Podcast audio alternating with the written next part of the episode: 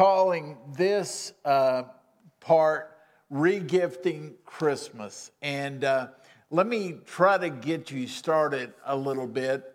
Uh, Pam and I, when we got married 44 plus years ago, uh, we uh, had some friends and they gave us what was called a couples shower, where they the guys came as well as the ladies, and they get, gave us housewarming kind of gifts and, and that kind of thing.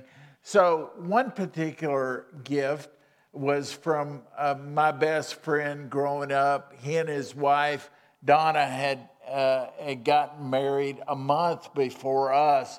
So they had just gone through all of this, and here we are in March uh, getting married. And so they have this couple shower for us.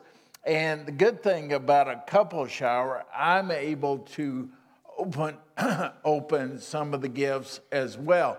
And so one particular gift we got was a, a nice bowl, very nice bowl. And you know, the curiosity in me, I turned the bowl over for some reason.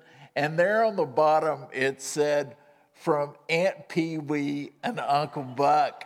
And uh, neither one of us have an Aunt Pee Wee or an Uncle Buck.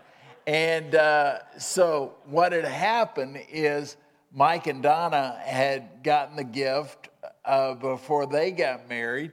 And uh, the, perhaps they had another bowl. I, I don't know, because it was a nice bowl.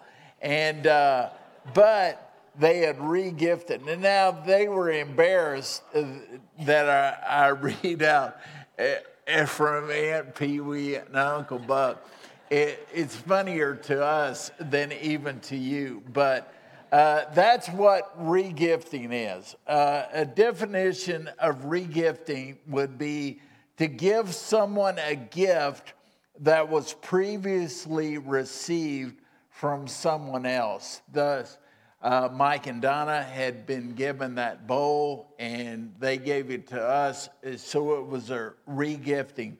In other words, something was yours and you, you give it to someone else. No, no problem with that. So if you're feeling guilty, don't, don't feel guilty because you're, you're just able to give a, a nice gift that maybe you, uh, you had duplicates of. Now, tonight we have our staff Christmas, and uh, we have a white elephant thing, so there will be some regifting tonight of gifts that you don't want.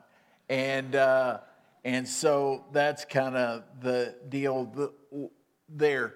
Uh, as followers of Jesus Christ, uh, we have been given many gifts. We have been blessed this Advent season, the building up of Christmas we recognize the gifts that we've been given uh, His forgiveness, His love, His peace, His spirit, His encouragement.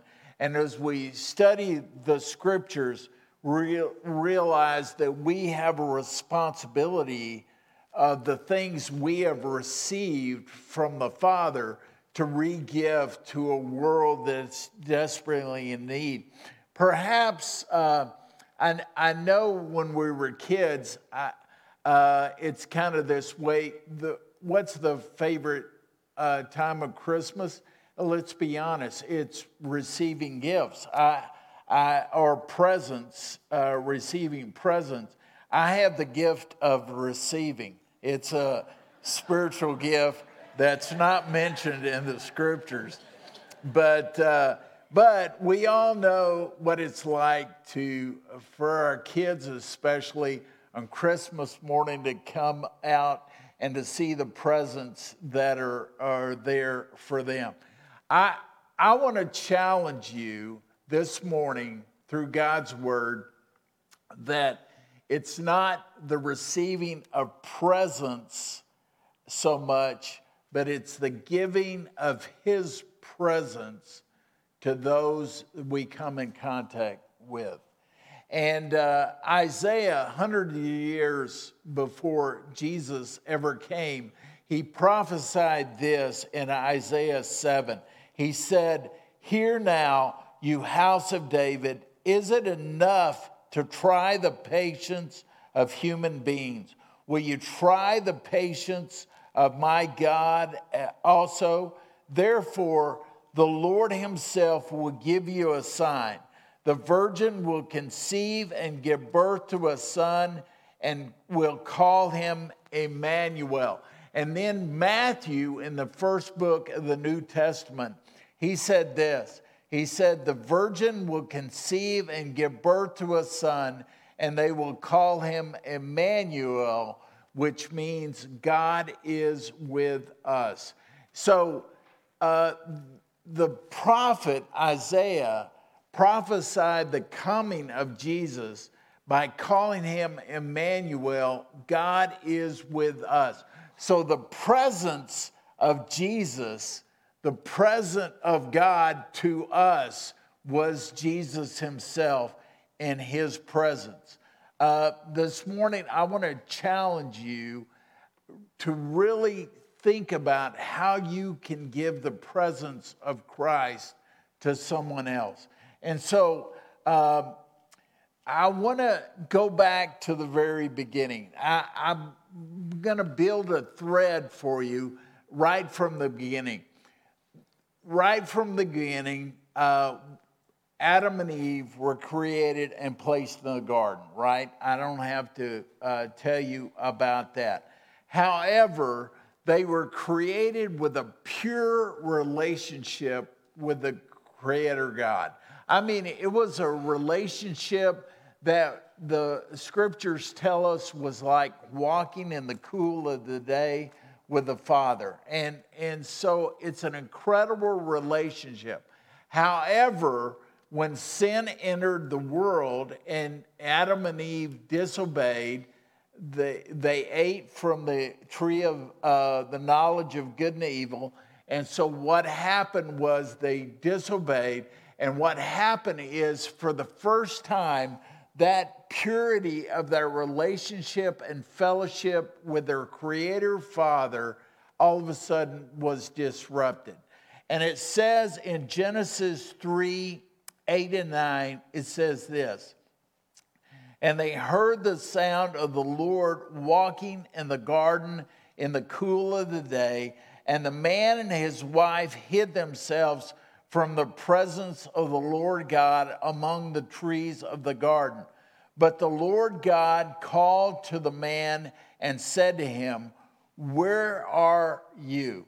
Now, I, I can't fathom in my mind well enough how these walks used to take place. But there was such a purity of fellowship with the Father that they, they, they were very special times. However, when Adam and Eve sinned, they hid themselves from the presence of God, right? They hid themselves, and, and the Lord comes along and says, Where are you? Now, I've shared this with you before. He's, he's Almighty God, He's all knowing God. He knew exactly where they were. What He's really saying is this why aren't you where you're supposed to be? Why aren't you in this pure fellowship with me that we've experienced from the beginning? Why aren't you where you're supposed to be? Because for the first time, Adam and Eve feared God's presence instead of uh, the purity of their presence. And ever since that moment, the this is where you and I are involved. Ever since that moment of Adam and Eve's fall, not a person has been born that hasn't had a flawed, fallen nature. Now, we can say, oh, man, if Adam and Eve hadn't messed up, and, and, you know, we've embraced that sin nature. Uh, all have sinned and come short of the glory of God. And so, because of that void in our life, mankind has tried different ways to fill that void. Let me share with you some of them.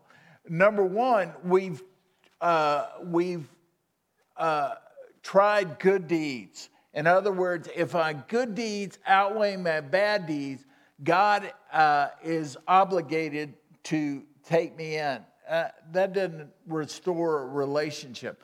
Number two, material possessions. If I can get more stuff, maybe that will fill that void on the inside. Uh, fame and fortune. If I can make a name for myself in this world, maybe that will fill the void. Uh, power. If I can get power over other people, maybe that can fill the void. Education. Maybe I can become smart enough and become a successful businessman, and maybe that will fill the void.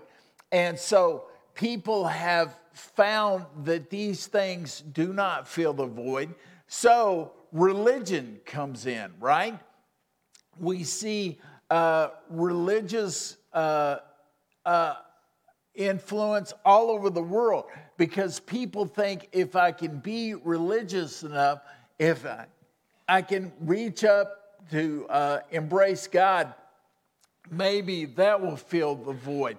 I'm telling you, there are people in this room right now, and I, am not getting on to you, I'm just stating a fact that you've embraced religion instead of a relationship through Jesus Christ, and it's still leaving you empty today until you come to that embracing of Jesus Christ.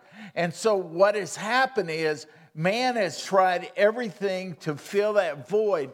And so, when that void is not being filled, then we go to the fantasy realm, right?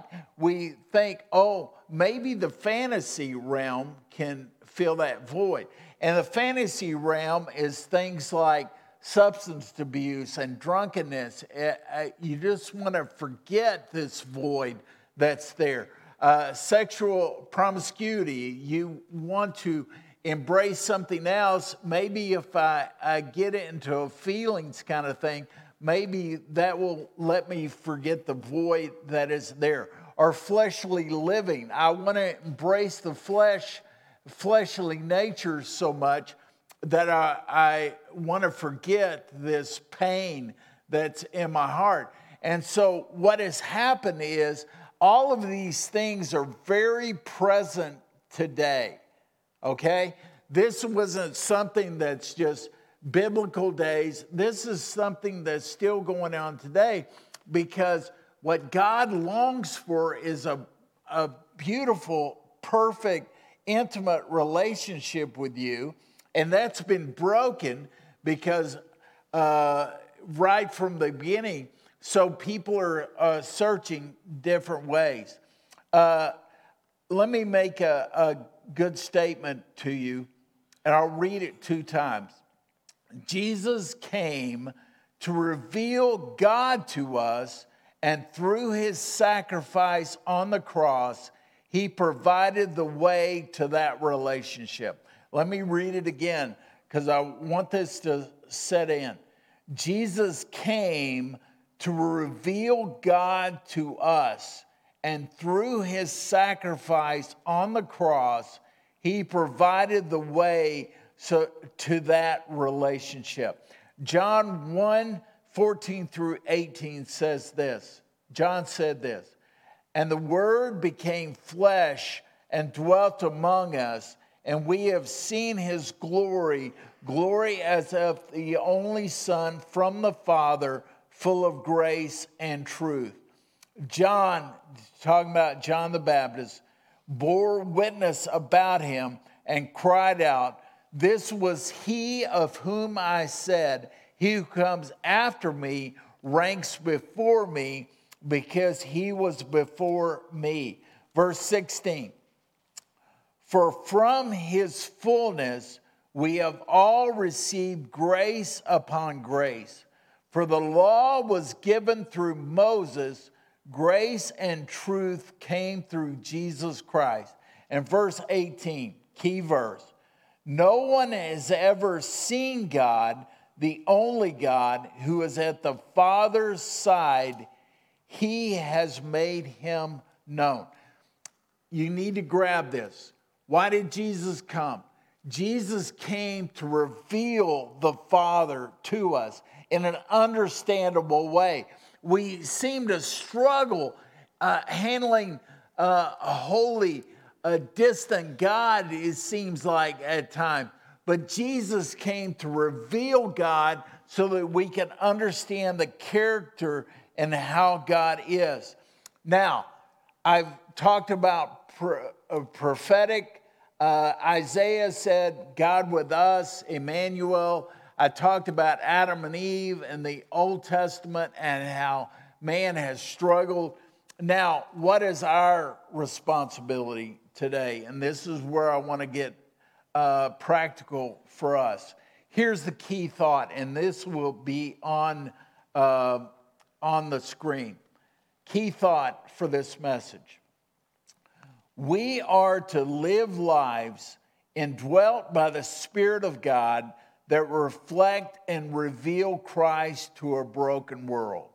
Thus, we are to regift lives that reveal God's presence in our world. Let me read it again.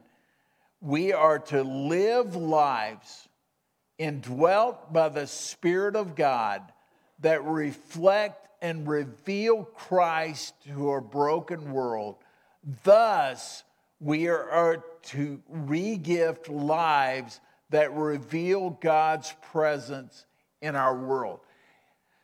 I'm not saying that we are God, so don't, don't misinterpret what I'm saying. But His Holy Spirit indwells us as followers of Jesus and we have a responsibility to live lives in a certain way that reflect and reveal Jesus to a broken world. You with me? That's what, that's not uh, optional. That is what we're called to do in the, according to the scriptures. Now, Paul, I want to dwell on Second Corinthians chapter 2 verse 14 through 17 just a moment, because this is where Paul gets very practical to us as believers. He says this But thanks be to God who in Christ always leads us in triumphal procession and through us spreads the fragrance of the knowledge of Him everywhere. For we are the aroma of Christ to God among those who are being saved and among those who are perishing. To one, a fragrance from death to death, to the other, a fragrance from life to life. Who is sufficient for these things? Verse 17 For we are not like so many peddlers of God's word, but as men of sincerity, as commissioned men. Uh, commissioned by God in the sight of God, we speak Christ.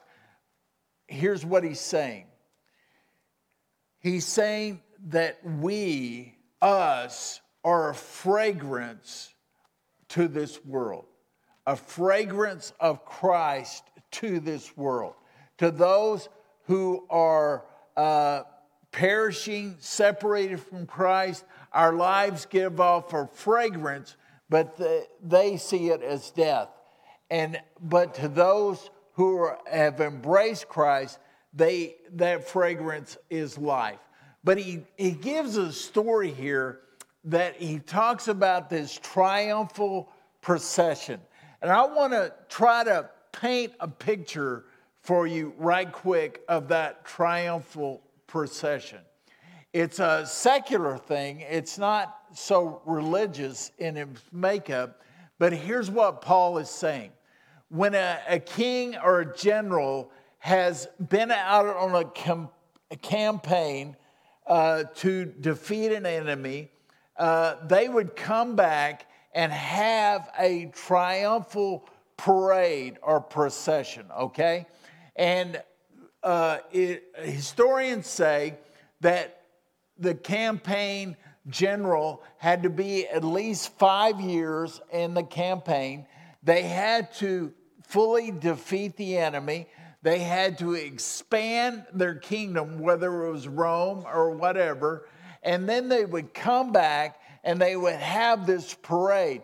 And the, all the pomp and splendor of this parade would take place. The first people in the parade. Now you got to think, all the people are lined up because this is big time, man. And the, first of all, the senators and the leaders of that town would come first.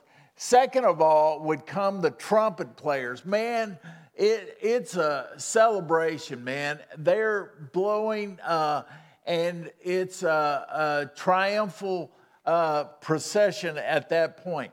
The third thing that would come would be they would bring the treasures that they had taken from the enemy. And they would bring these treasures in the town. And everybody's thinking, man, we conquered them. We took them down. And then what would come next is the captured enemy, the, the warriors that had been captured. And they had now uh, been captured and they were going to become slaves. And so here these slaves are now, and they're thinking, oh, the enemy is defeated. He's in chains and everything. And then uh, behind that would come the conquering king or a conquering general. And they would be on their chariot there would be all this glory as they yell out to him and affirm what he's done. And then after that would come all the conquering heroes, the, the soldiers that went into battle. And I'm telling you, this would have been a triumphal, incredible uh, thing that was taking place. And what is Paul? What is he saying his part is in the triumphal procession? Obviously, the king, he would say it's King Jesus. Uh, but he would say he's not the king, he's not the general, he's not even the conquering soldiers that are in the back, he's not the senators and leaders of the town in the front. What he would be, he would be the slave that has been conquered by King Jesus. Okay? We often think, oh, we are the conquering warriors. And listen, I, I think the scriptures uh, do allude to the fact that we are uh, soldiers for Christ, but yet the deal is because of our sin, we had to be conquered by King Jesus. And that through that conquering of King Jesus in our hearts, we become slaves and servants of Jesus Christ. Okay? You need to see that because he goes on to say how we give this aroma off. But Paul never saw himself as the conquering king, nor as the triumphant warrior, even though he says in Ephesians, the full armor of God. He saw himself as a slave of Jesus Christ to serve him. Now, what does that mean? Well, it means that we have a responsibility as slaves and servants of Jesus Christ in our day. So, what does, what does Scripture say? Notice in verse 17 again. For we are not like so many peddlers of God's word but as men of sincerity, as commissioned by God in the sight of God, we speak Christ. Paul says he's been commissioned by Christ himself. What does commission mean? Uh, we use the word ambassador uh, so often in our culture. And, and scriptures say we are ambassadors for Christ. What's, what in the world is an ambassador? We have ambassadors to different countries all over the world. And they are there because that is not their home. Their home is the United States of America, but they are there under the authority of the United States and they are there to represent the United States, even though they're in a foreign country. We are commissioned of God. You see, this is not our home. We, we, are, uh, we are all terminal here. And one day we will go to our home, which is in the presence of Christ Himself. But in the meantime, we are ambassadors. We're commissioned here to represent Christ in a world that desperately needs Him. Amen? You, you need to grit this. Uh, I, I, I'm not saying it's optional, I'm saying this is the Christian life that we're called to live. So, what? What does this mean for you and me? I want to give you three so whats, and, and they will be on the screen. Number one is this we're chosen by God to display the love of Christ. We're chosen by God to display the love of Christ.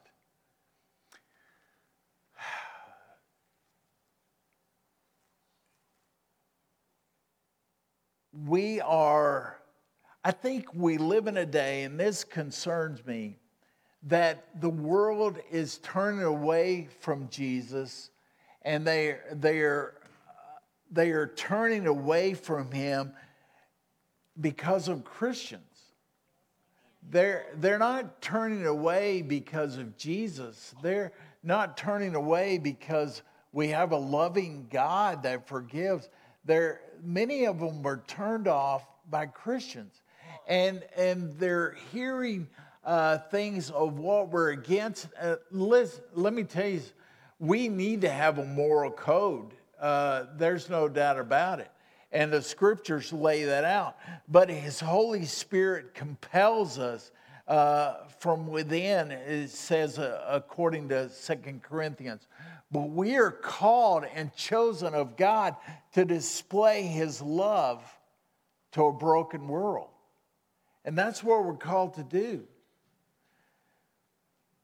Secondly, under so what? We cannot regift what we do not possess. We cannot come and say, Oh, I'm going to love the world through the indwelling of His Spirit when we don't possess His love in the first place. Um, and this concerns me as well in our day, is that people are walking away from the church all over the world, and especially in the U.S. And I think, oh God, why are they walking away? And, and I have to think maybe we have cheapened the grace of God. And then instead of embracing Him and becoming slaves of His, we've just uh, taken our ticket to not go to hell.